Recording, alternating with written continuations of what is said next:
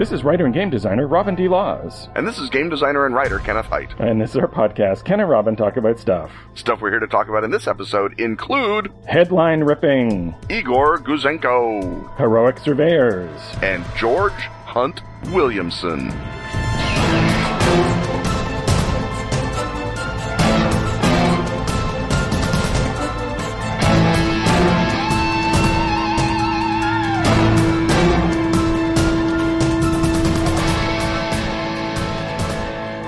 Gasoline, hang gliders, marshmallows, spandex. That's the worst shopping list I've ever heard. I think you mean the best. Oh, you're talking about Mad Scientist University. I had a feeling we should be talking about Atlas Games at this point in the show. Mad Scientist University is a card game that's exactly like going back to school. Right, because there's an insane assignment and each player has to make it happen using a different unstable element like trying to find a willing sacrifice before the next full moon using a hang glider. Or write your name on the moon with beef jerky. Or find Atlantis with tongs. Beef jerky might be better for that. Probably. Uh, once everyone's mad plans have been hatched and their details described, the group's TA picks the best one. The TA can use whatever arbitrary criteria they choose. Without fear of being fired, it's just like tenure. That evil genius in training who's chosen wins the round.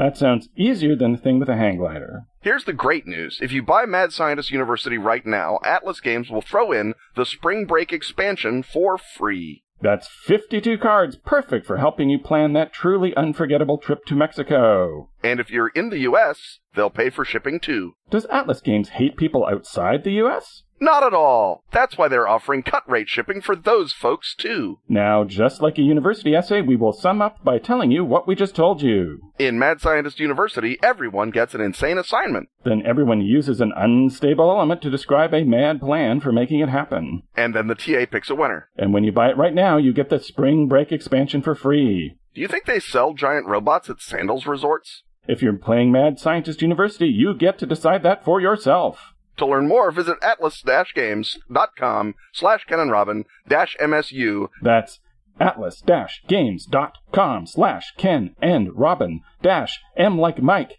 S like sugar, U like union. Or follow the link in the show notes. Yeah, that's the way to do it.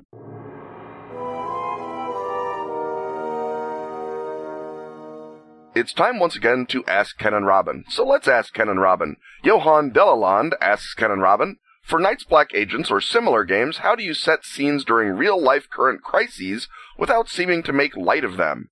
Uh, Robin, how do you set ga- scenes during real life current crises? I know that uh, Feng Shui, for example, is very tied into the fraught political situation in Hong Kong. At least it was when you wrote it. I don't know if your more recent Feng Shui game was uh, backed up by democracy protests and uh, Chi-Com villainy. This this answer, of course, is addressed to Johan, who is my attaché to France.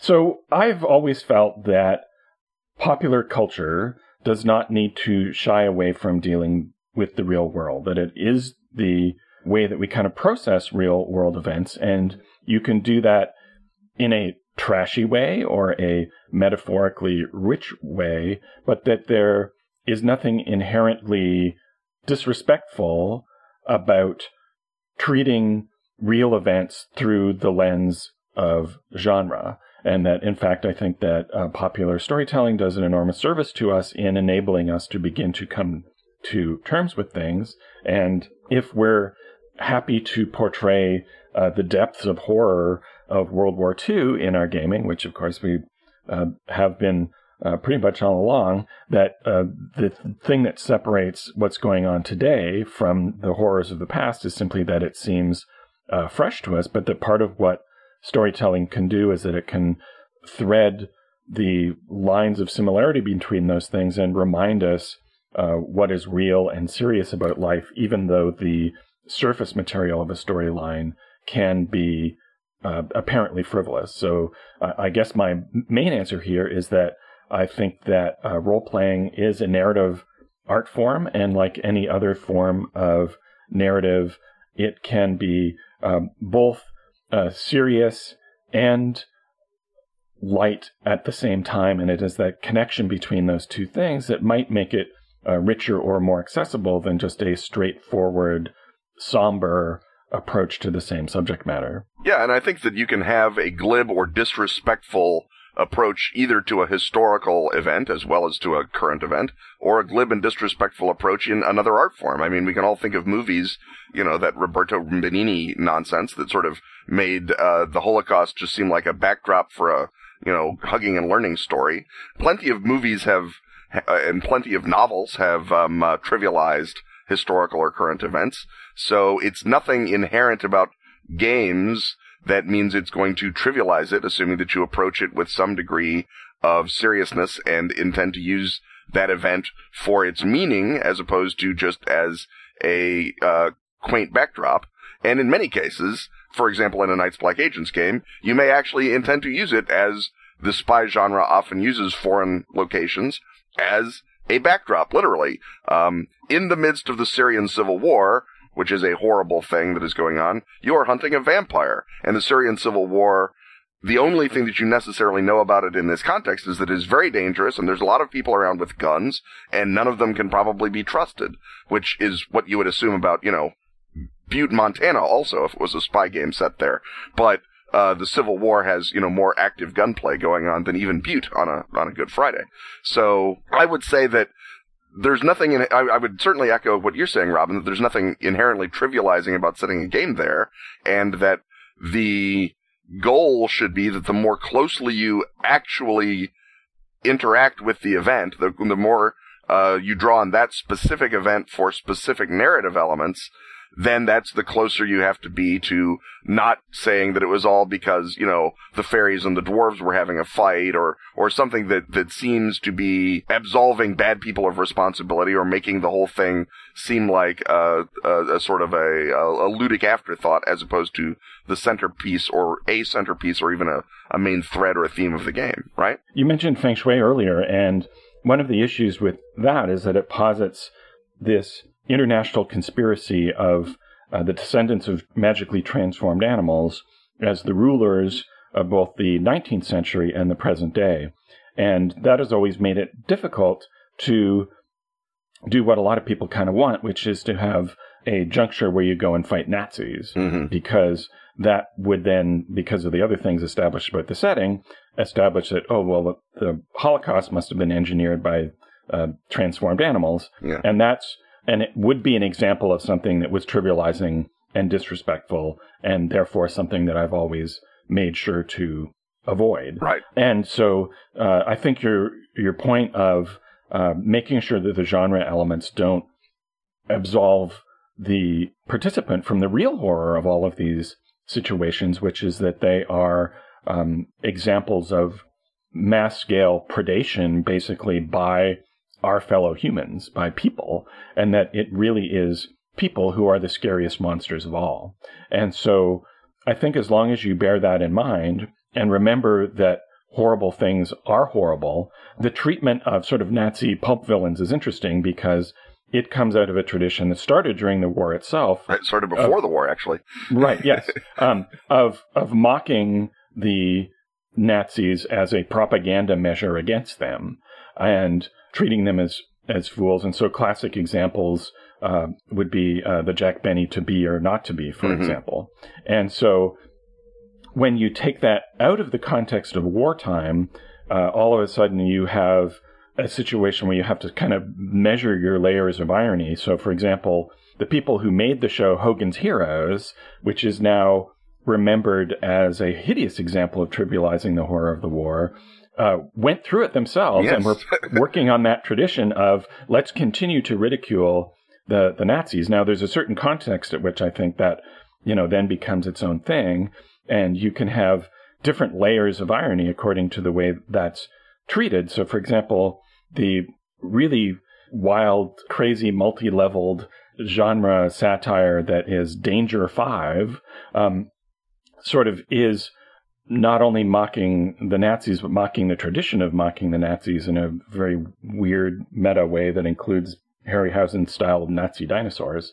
Um, and so that's got enough going onto it that it doesn't, it, it feels like a commentary on top of a commentary or part of that discussion. But I think you do want to make sure that you're just not using Nazis as, you know, fun bad guys who are a substitute for orcs, that you at least somehow address that. So, um, you know, there have been games in the past, for example, just had space Nazis as a bad guy, but didn't really do anything with that other than to use Nazis as sort of a tongue in cheek synonym for villainy. And I, I find that a little difficult to, to grapple with. Maybe put a pin in the Nazis because we could come back and talk about Nazis as orcs as its whole own hut.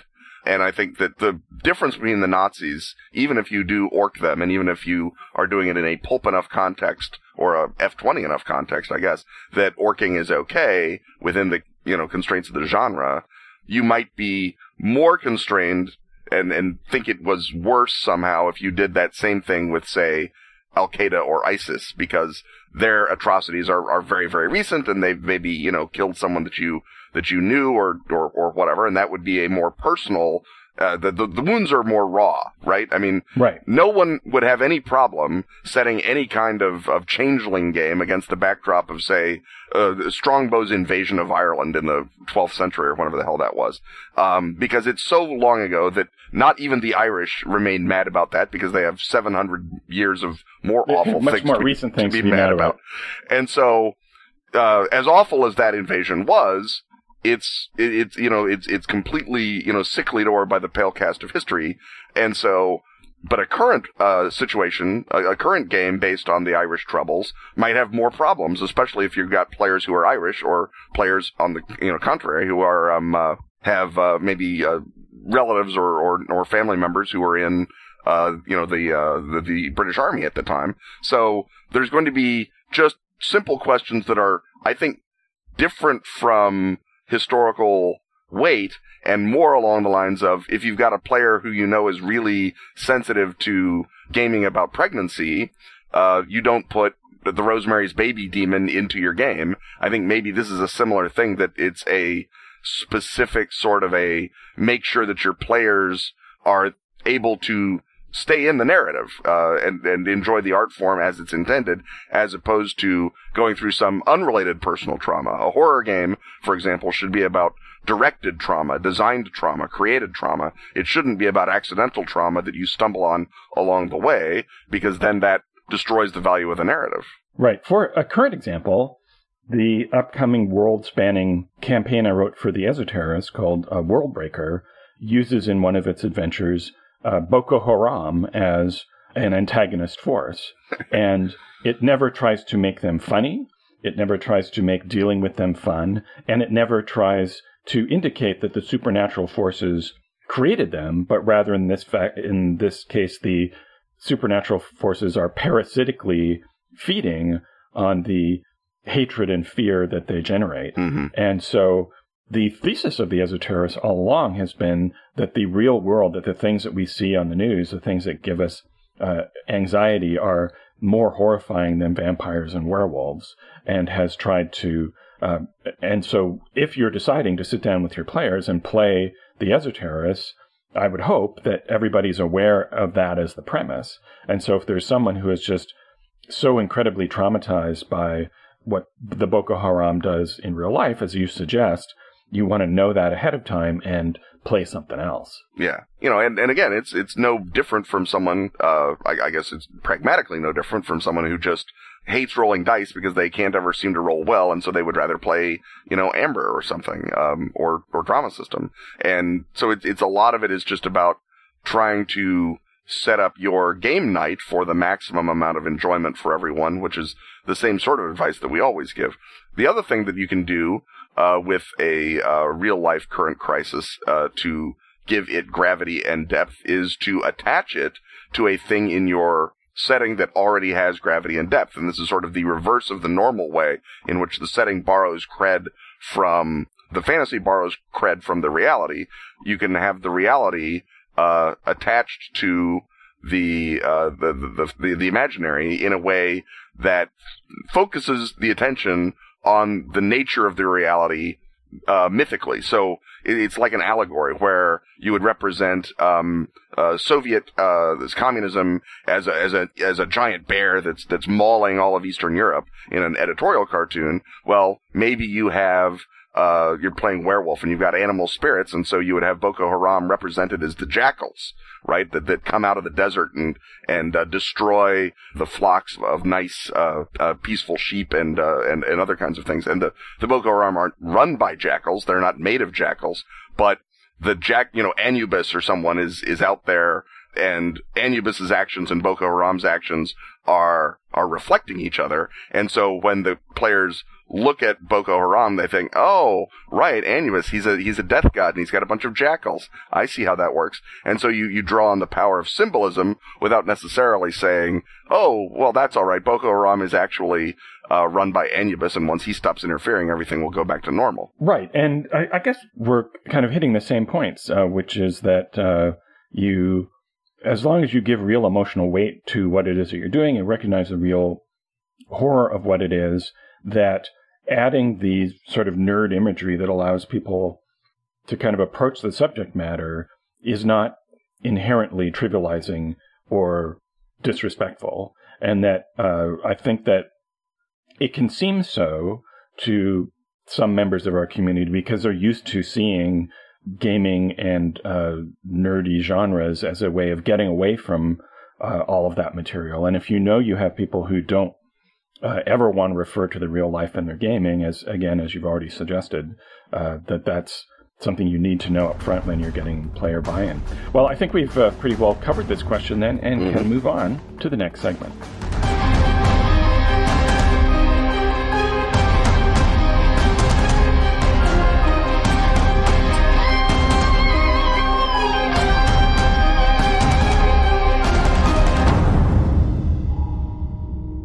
This episode is also brought to you by The Bones, the book about dice. As opposed to your femurs and phalanges et al. Although it does amply cover antelope ankle bones. I can't imagine who would have written that. The Bones is about dice and how they make us crazy how people audition their dice at the game store before buying them, and scream in agony when a 20 sider falls on the floor and wastes a 20, and how people train their dice by resting them on the best numbers, or put them on the bad numbers so the dice get tired of them. So The Bones is a book about weird dice superstitions and customs. But it's not just a glossary, it's history, philosophy, theory. And the time I was putting together dice for Paul Czege's game Bacchanal. Spoiler alert. It's got essays from folks like Wil Wheaton, John Kovalic, Chuck Wendig, and more. And it's published by our friends Will Hindmarch and Jeff Tidball at Game Playwright, publishers of Hamlet's Hit Points and Things We Think About Games. Here's the best news about the bones. The good people at Game Playwright recently came into a bunch of printed copies they thought had been sold long ago. And now they're blowing them out. Because better to put them in people's hands than to let them freeze in some god-forsaken Minnesota warehouse. So the deal is this.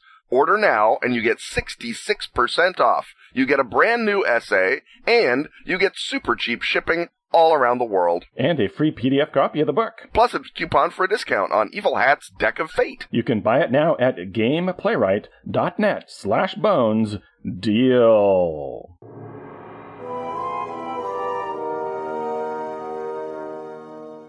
The retina scan that you had to undergo in order to listen to this portion of our podcast indicates that you've once again entered the top secret perimeter of the Tradecraft Hut.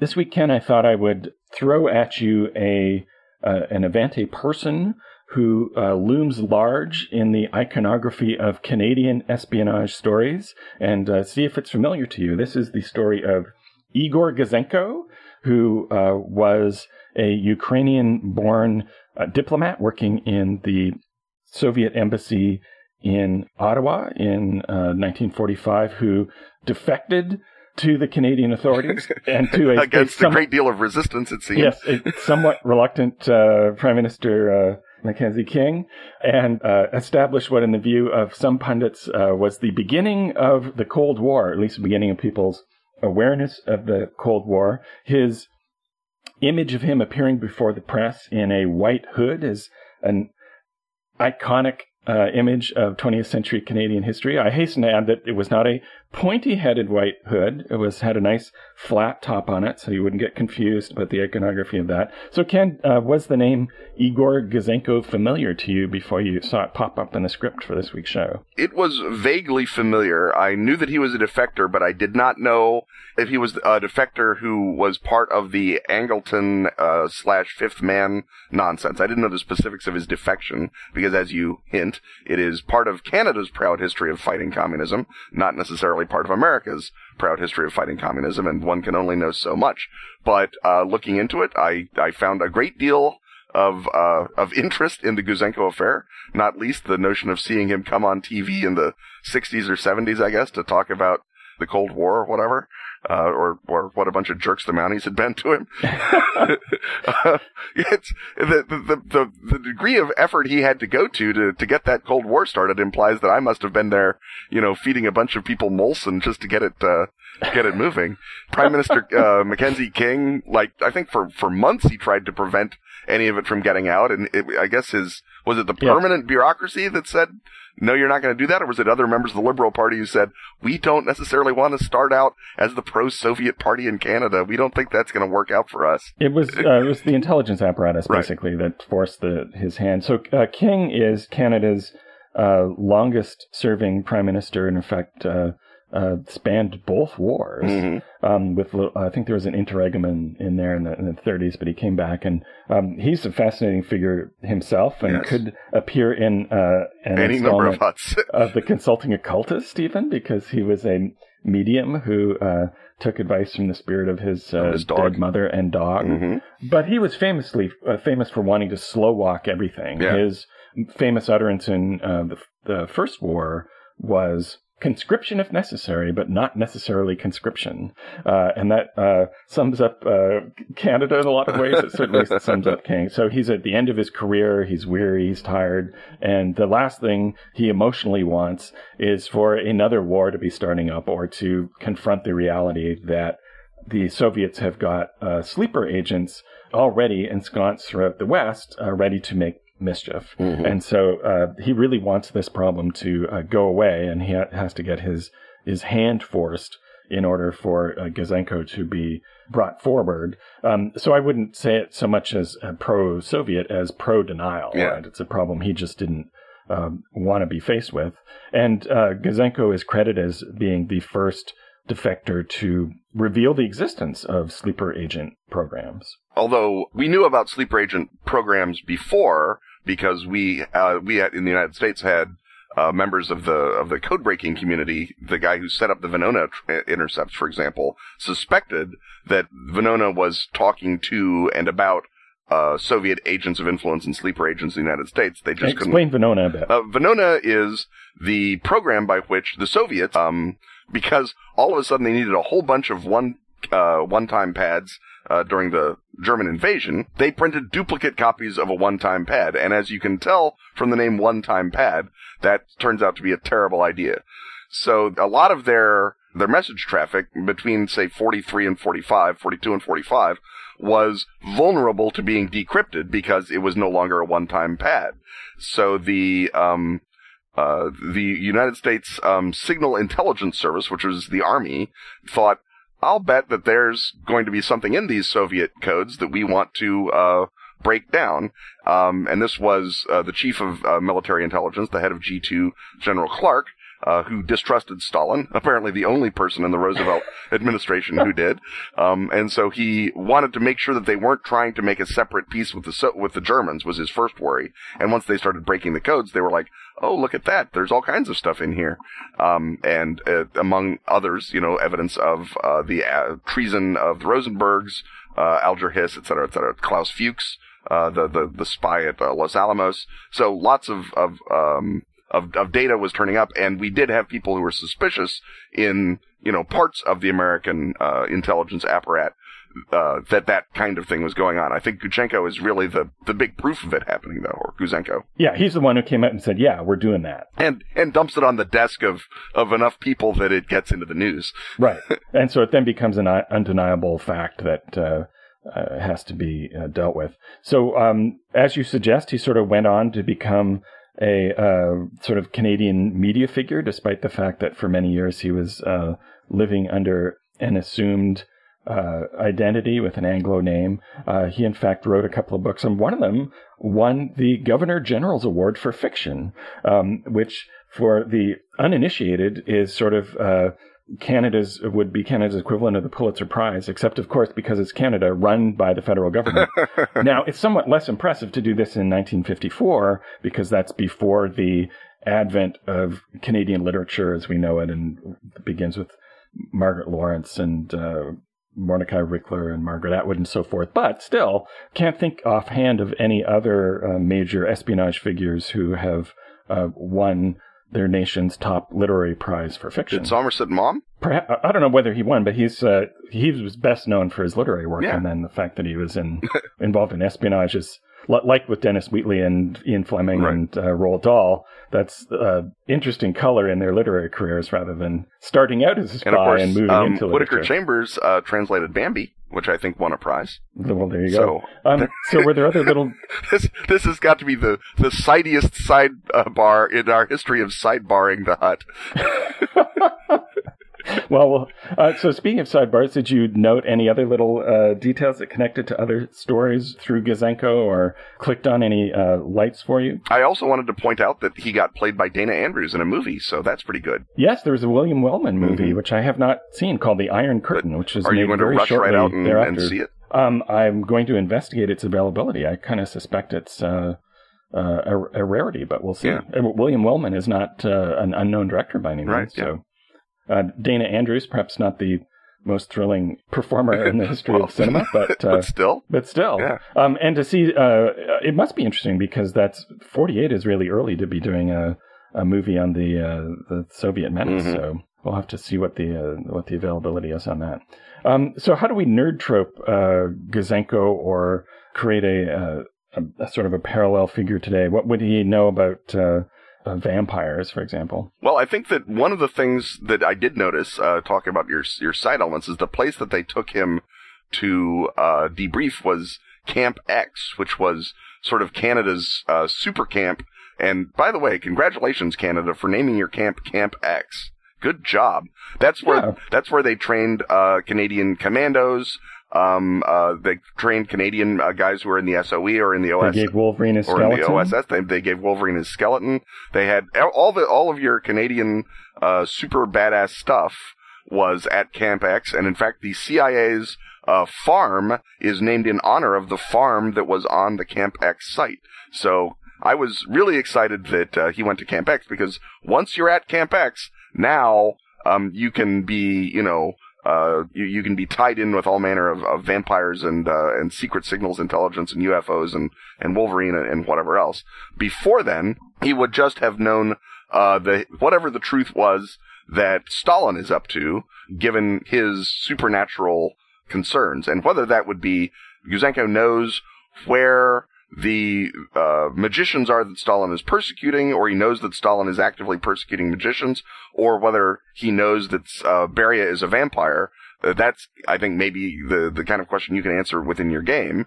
But certainly, as the guy who is sitting there with the Soviet codes back and forth throughout World War II, um, he has access to any of the weird, weird War II intel that is going to come forward. So your, um, uh, your, your, your Hydra operations or your crashed UFOs, uh, or your, um, uh, Nazi Bell project, all of that is going to have potentially crossed his desk because he would be, um, finding out from the Canadian, uh, network what Canada and the United States had learned about these World War II, uh, weird War II operations. So it might be that he is weirdly enough your doorway into whatever the Nazis were up to because, uh, the Soviets grab it and then take it off into, into Siberia.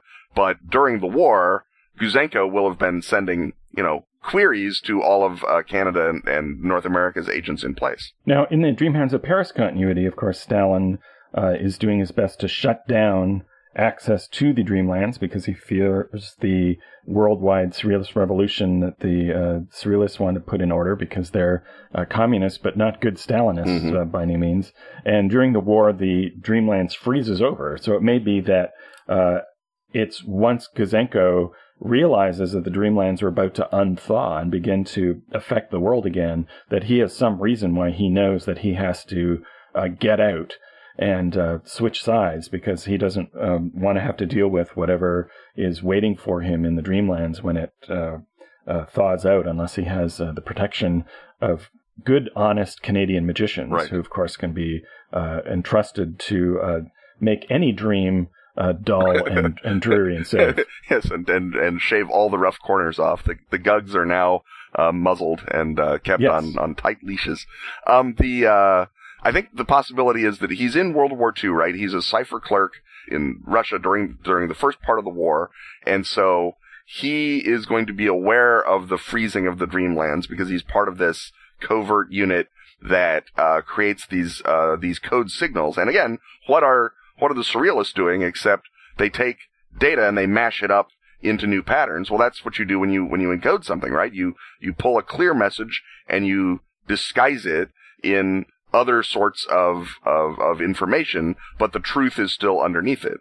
And so maybe he's part of a of a of a, a post Gorky, post Boki occult code network. Remember, we had Gleb Boki, the the the, the magic Soviet uh, codemaster. Maybe he's part of that tradition, and he learns that uh, some of the transmissions that come from either the French resistance, the, the, the communist portions of that, or elsewhere will tell him about conditions in the Dreamlands, and he thinks, well, this is good. I've got a source of power, just like Gleb Boki had. I can rise to a position of power in Soviet cryptology, and as long as this, uh, as the Dreamlands stay frozen over, I'm good because no one can reveal that I am up to Gleb Boki-like activities.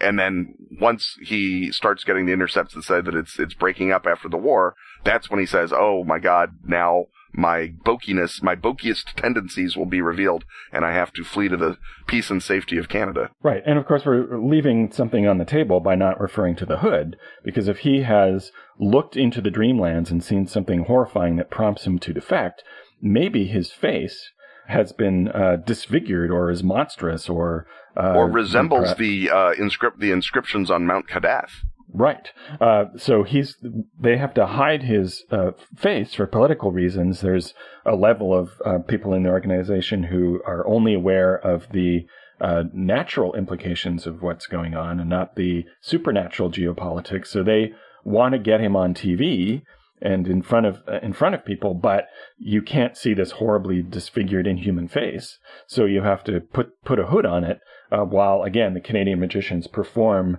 their blanderizing magic that will gradually give him um, his true, safe Anglo-looking face. Yeah, the um, uh, the other possibility is that there's no face beneath it at all, right? That the hood is like the invisible man, that his his face is, has been destroyed by looking into the dreamlands. Right, because we know that there is uh, a figure in uh, uh, proto Lovecraftian mythology who is a mask without a face. Right. Yes, so. the veiled prophet or the the masked uh, uh, the man in the yellow mask in um, in uh, in the Dreamland. So possibly this is a connection then to the plateau of Leng, which again right. would be have fallen under Soviet influence in the 40s.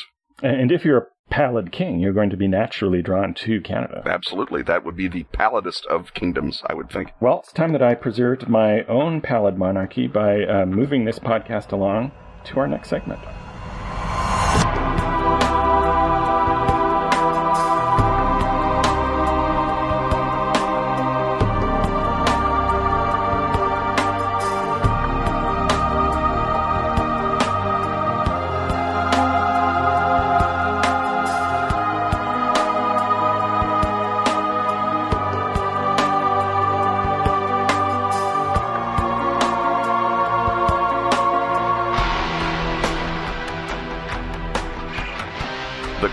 Of theodolites and the scritch of uh, graphite against graph paper tell us that we have entered a particularly Victorian segment of the cartography hut.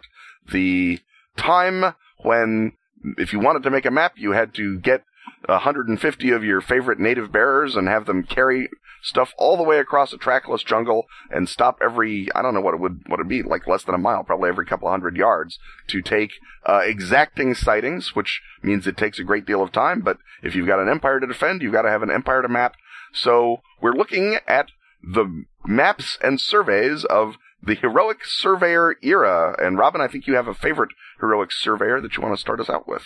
Right. Uh, his name is uh, Nain Singh Rawat, and he is, uh, I think, the, the patron hero of surveyors. Uh, he was uh, uh, trained by the British, but he did a lot of legwork, literally so, in um, mapping out the subcontinent he worked on foot, and uh, in the 1860s and 1870s, he made a number of incredibly uh, heroic journeys across the landscape, uh, measuring things according to this uh, literal pacing system that, that, he calibrated his paces to be exactly right.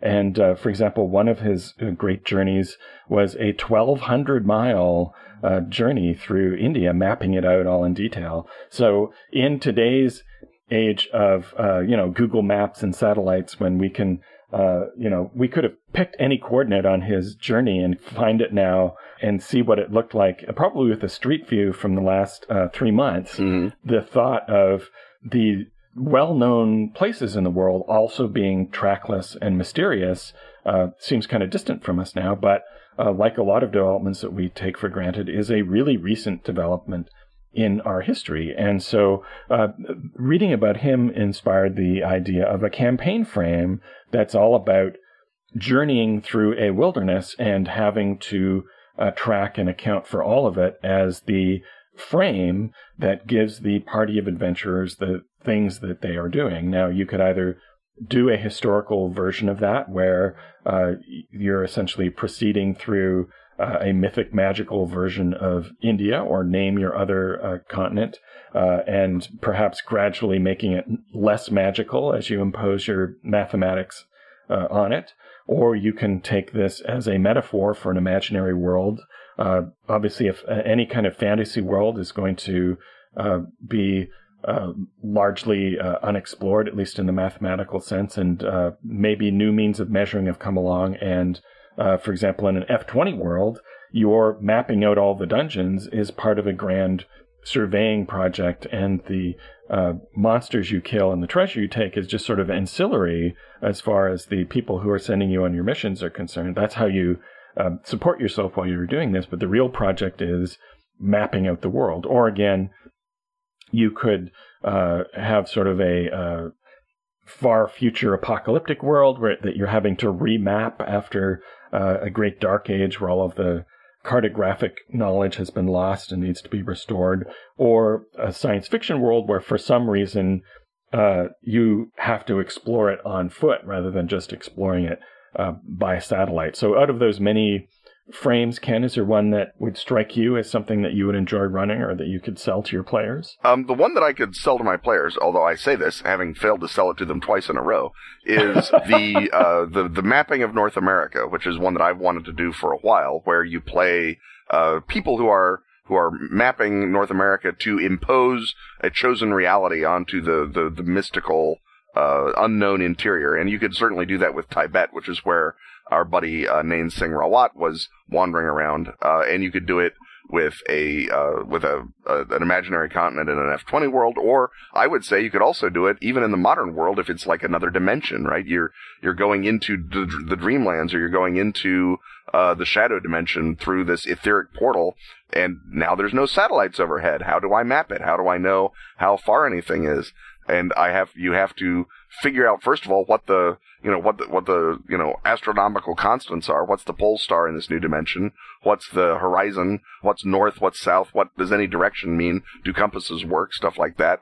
And then you have to figure out where everything is in relation to each other. And is it just a matter of counting steps the way that um, uh, Nain Singh Rawat basically did, or is it a are are there other methodologies? You know, is it a number of nightmares in or a number of sleeps in is is how your your distance uh, works.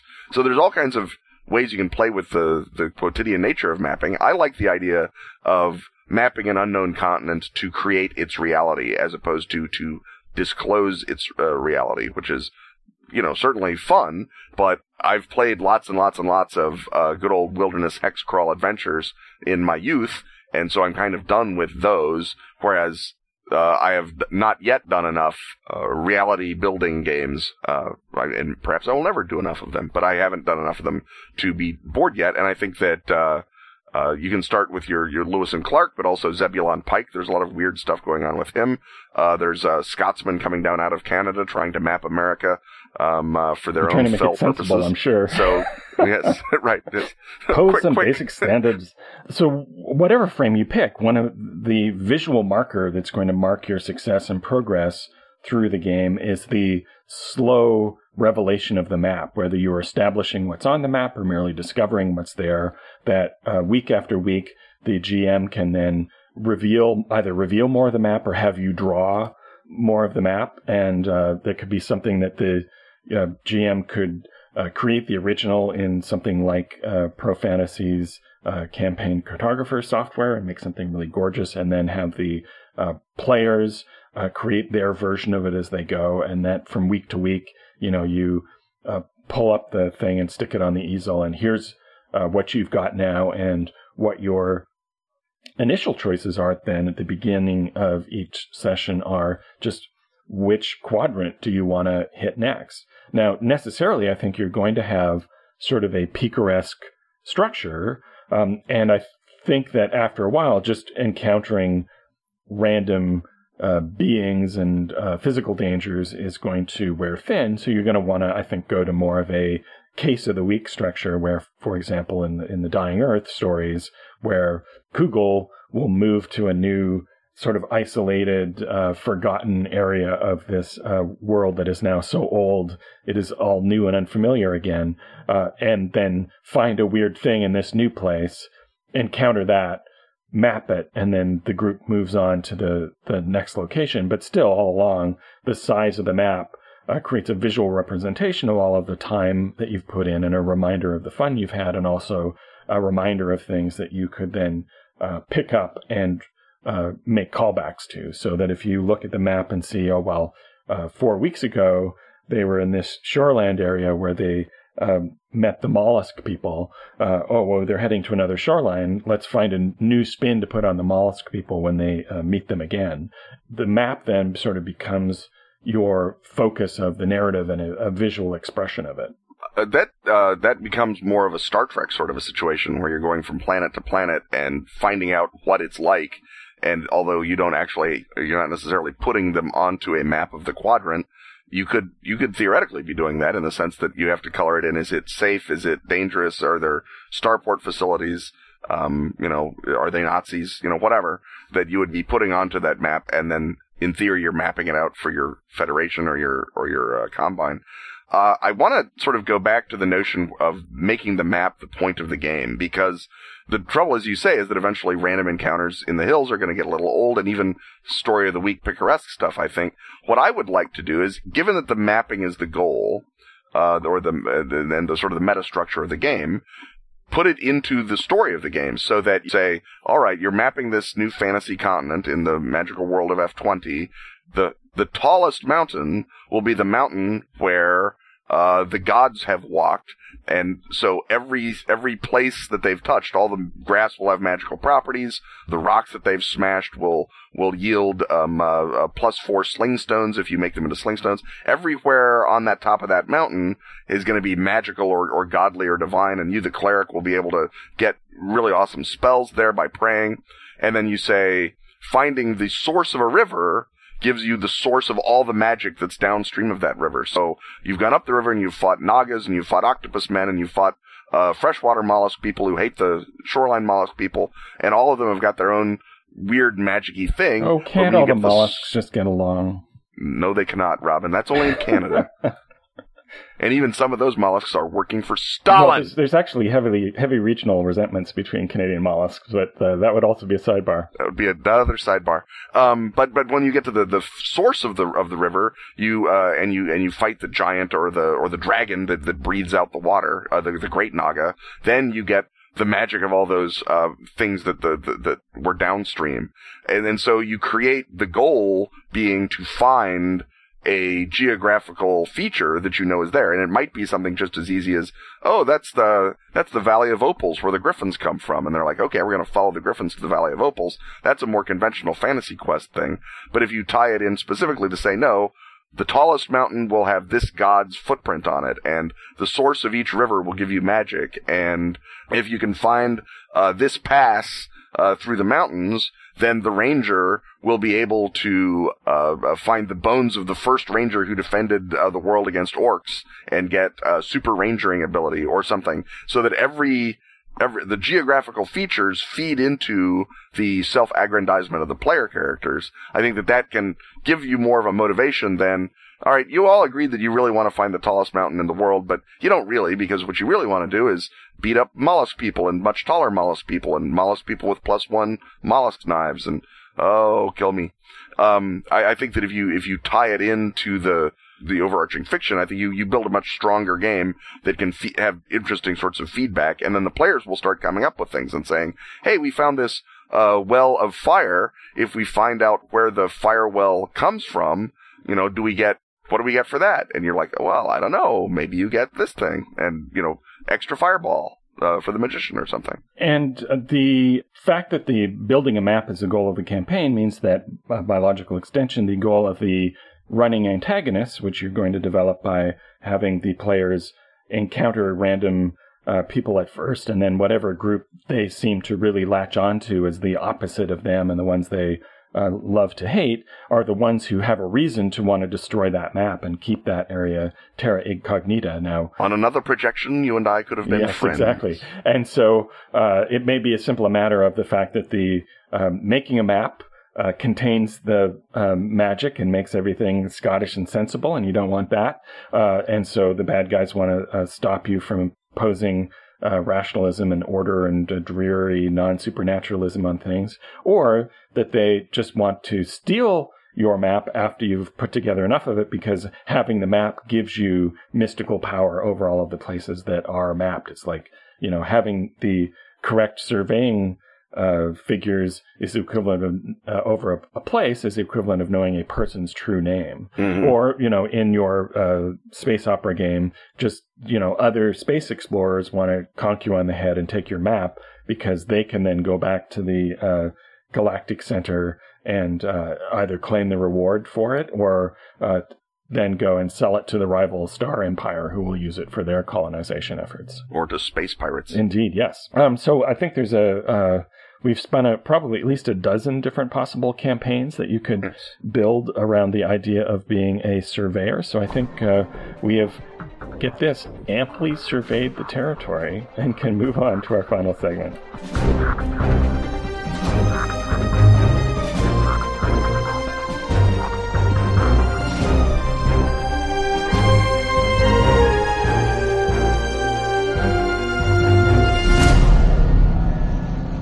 The alien big cat shooting us the feline stink eye from out on the moors, the gray alien holding his probing stick and checking the refrigerator for leftover Chinese food tell us that we've once more entered the fuzzy, undefinable, and mysterious boundaries of the Eliptony hut. And Ken, I'm not sure that we've done a full on UFO contactee uh, yet. We've done some UFO uh, abductees.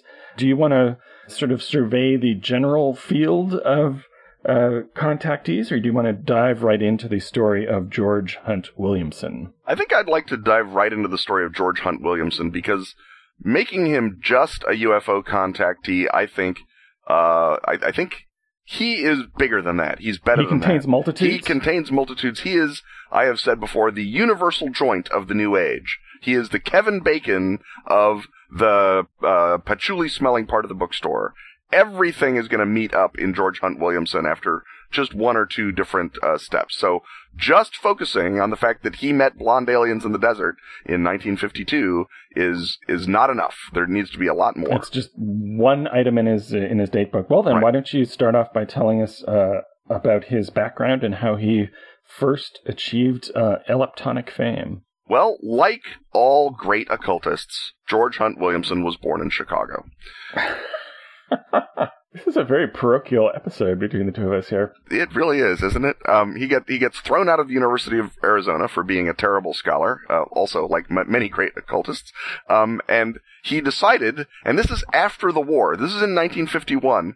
He's read a book by William Dudley Pelley, the founder of the Silver Shirts, the theos- Theosophist Nazi in America, or Theosophist Yes. fascist in America. Ken and Robin talk about stuff.com for the episode number where we talk about him. Yes. Um, he, uh, he wrote a book called Star Guests, did our William Dudley Pelley, in which, um, uh, he is going back to sort of theosophical first principles and saying that the, the theosophists, uh, the theosophical masters are aliens from the past. And that they have come into our present through, uh, magical contacts and they've come into our present from things that we're seeing and visions. And George Hunt Williamson thinks this is the guy I want to hook up with. Again, after World War II. Before World War II, maybe you can be forgiven for hooking up with William Dudley Pelley because you thought he was just a good old fashioned theosophist. After, Yes. he's a Nazi, okay? Right. He runs the silver shirts, which they're silver, but it's still a color and It's then a still a shirt. color in the shirt. That's your warning. So he works for Pelley's little cult, his post-war cult, uh, writing its publication, its its magazine. Uh, Pelley has been engaging in automatic writing to take down the dictation of the Mahatmas slash aliens. Uh, and again, this is something that uh, is very uh, a foundational part of theosophy. That you would you would take your automatic uh, writing dictation. Uh, there were automatic writing uh, circles in somewhere in, in, in Nazi Germany as well, although that's m- merely because they were everywhere. Um, and uh, I don't know if you've done William T. Stead, but he had a, a message bureau that would have dead people write you letters uh, because he would hire uh, good channelers to do that. Um, so there's lots of lots of uh, automatic writing going on, but Pelley is sorting, or Williamson rather, is sorting through all this data uh, that he's uh, that Pelley has gotten from the automatic writing, and so uh, Williamson then begins to talk to the aliens uh, via a Ouija board, and he hears about uh, the cult of uh, George Adamski, who is um, another sort of mystical guy who is drawn into the UFOs, and goes out to meet with George Adamski and becomes the sort of um, uh, you know, what do you want to say? This is like uh, Lennon and McCartney meeting, I guess, or um, uh, uh, Keith and Mick, and so they they they team up and they go out into the desert. And Adamski is telepathically chan- channeling Space Brothers, and they go off into the desert, and they uh, meet Orthon, who is a tall, blonde, white man uh, from Venus in Desert Center, California, in 1952, in November of 1952. And uh, Adamski goes over the hill, talks to Orthon, comes back, and reveals the truth. And Williamson, that's the, moment he writes uh, the Flying Saucers Speak, uh, because he doesn't want to meet with Orthon. He thinks that he's getting good information on his Ouija board and his short uh, wave radio, so he sort of begins to splinter away from Adamski, but he's he's already there, and he then builds up his own uh, his own set of sort of mystical beliefs about ancient astronauts. He's part of the, the foundation of ancient astronauts. He um, uh, writes a book called Secret Places of the Lion, uh, inventing the, the theory of the walk-ins, the people that uh, are the secret masters that possess people in um, uh, in modern day, and that was a huge thing. hugely influential. Hugely influential. Um, he writes a book called UFOs Confidential with John McCoy, who is another fascist, by the way, um, and then goes to Peru under the name Brother Philip and starts writing books about the mystic secrets of the Andes, in which it turns out white aliens came to Peru and made the Nazca lines and taught them the uh, Old Testament and uh, did all the other sorts of things that white aliens do. So um, he's also got uh, in um, Secret Places of the Lion, there's a strong Velikovskian uh, section because he takes his prehistory that the walk-ins teach us uh, from Velikovsky. Um, he at some point changes his name to Michael D- Dobrenovic, which is a Serbian uh, name. I don't think that he was Serbian, uh, but he apparently liked it. And um, uh, then went around Latin America, and depending on how credulous you are, you believe that he was a major influence on Mayan archaeology, or more likely a major influence on making things up about Mayan archaeology. It, it involves less walking. It does involve less walking. Um, and then uh, Williamson also, let's see, the other thing that he that he's um, he, he's got an, a, another exciting thing because he has one of his contactees talking about uh, how the aliens are communists. and that they they they've transcended capitalism. They have super weapons, and then the FBI gets interested and they start following him around. We're not concerned about the aliens, but once we hear their comments, now. Now it's it's trouble. Um, uh, some of his fellow channelers uh, vanished in a in a small plane, which is great. Um, uh, a guy named Karl Hunrath, who is the guy who started all this nonsense about communist alien super weapons, and then his plane disappears. And then his plane disappears. That proves everything. It proves that he was testing out communist alien super weapons and was destroyed. Um, uh, he has a, uh, the, uh, Williamson's radio operator dies of a heart attack. So he's, he's a curse and he's a, and he's a spark. He's, he's, he's everywhere you want to be is, is that's what George Hunt Williamson is up to. And he's got so many, uh, he, he, he, does sort of, he prefigures Castaneda. He goes amongst the Zuni and, uh, the Navajo and, and talks about how their simple but true ways tell us that, uh, white people and aliens are always right. He hung out with the Chippewa, um, and, uh, uh, sort of made up their myths, uh, to imply that they had ancient aliens that came and visited them. So he's very, very much part of the, the, the primordial America movement as well. Um, I, I don't know that he has an Earth changes thing, but that might be the only major part of, uh, the New Age belief system that he has not gotten his fingers in. And it may just be that I haven't read everything. and what written. is Earth changes in this context? Earth changes is that uh, the continents are all moving around. Oh, you know what? He is in Earth changes because Edgar Cayce, the sleeping prophet, uh, his son sent him all of Cayce's classified South America reports because he heard that George Hunt Williamson was in Peru, and he said, if you could check out Cayce's revelations about Atlantis and Mu in South America, uh, that would really help me out.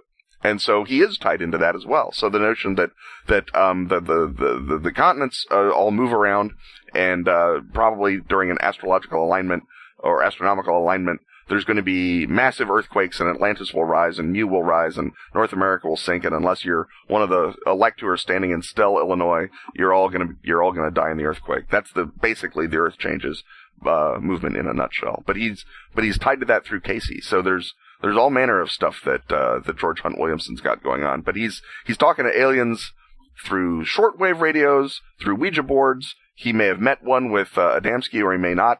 Uh, Adamski sort of started taking all the credit and saying, "I'm the only guy who gets to talk to aliens," and that made Williamson mad. His uh, fans say that he's the model for Indiana Jones, which of course they say about everyone. Yeah, unfortunately, the Crystal Skull adds a little more evidence to that, doesn't it? he's only the model for the fourth movie. Oh, Yeah. in which he's hooking up with communists, though. Interesting. Um, Mm. so there you go. And uh, uh, he prefigures the the, the Zacharias Sitchin uh, twelfth planet because he's talking about the aliens' weapons that destroy um, uh, d- destroy the asteroids and and create uh, uh, uh, the Bronze or the uh, Sumerians and Babylonians prehistory stuff. He's he's very much uh, everywhere you want to be. I guess is what I want to say about George Hunt Williamson. And he's probably a, a fascist the whole damn time. Um, he does not seem to have ever unfascisted. He sort of soft pedals it, but again, there's there's never any black aliens. There's never even any particularly tan aliens. Um, and everyone that's being uh, possessed by the Great White Brotherhood um, is, you know, there's seven rays, but we all know what the best ray is. I think that's his, that that would be what he would say. So when does he leave this plane of existence? He leaves this plane of existence uh, in 1986, so relatively late into the process that he has started. He was uh, 60 at the time, which is not super old, but I guess if you've been spending the last half of your life in Peru and Yucatan and whatnot, then uh, maybe you uh, you you don't. It seems get all the younger to me all the time. It does, yes.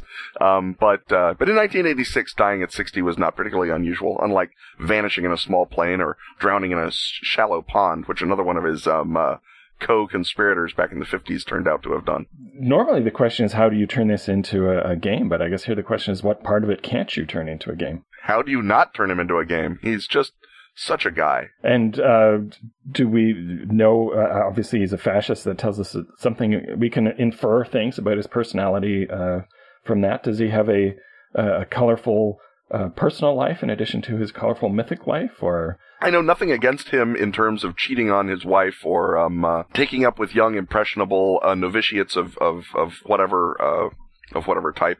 Um, I think that really he's just all about the fascism and the aliens. Um, it, one imagines that he had had enough enemies in the UFO circuit that if he did have a tendency in that direction, it would have been brought up by one of his enemies. And the fact that I, he eventually, I think, became a Nestorian priest, or said he did. and you can't have a lot of young ladies hanging around you if you're pretending to be a Nestorian priest. So he may have been one of those fellows like uh, like Himmler who whose um uh, whose drives are all sort of focused on being crazy. Yes, his, his vices are all ideological. Yes. Oh, oh I, I should mention that his uh, co-author McCoy um, uh, is not just a fascist, but also argues that the international bankers are causing UFOs.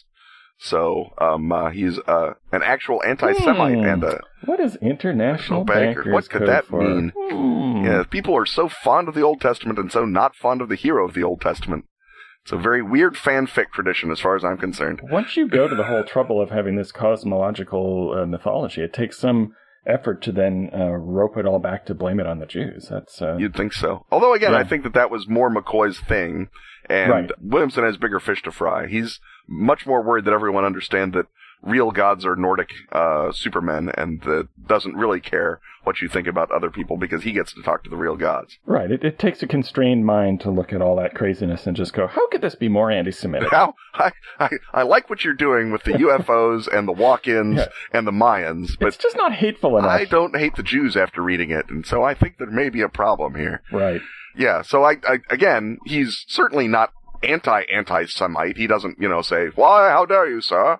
And he hangs around with enough of these uh, Weasley uh, fascist types that he probably doesn't mind a, a, a, a bit of international banker in his UFO. But that doesn't seem to be his main focus, except, of course, in the sort of um, uh, way that uh, taking uh, you know the Old Testament and turning it into a story about Nordic aliens from Venus is by definition anti-Semitic because it says, oh, you know, Judaism, it's a big lie told to you by white people. So if you're uh, assigned uh, the task of uh, writing a time-spanning series of gumshoe scenarios that are all uh, touching on different adventures in the in the life of George Hunt Williamson, yes, because Dracula is too popular.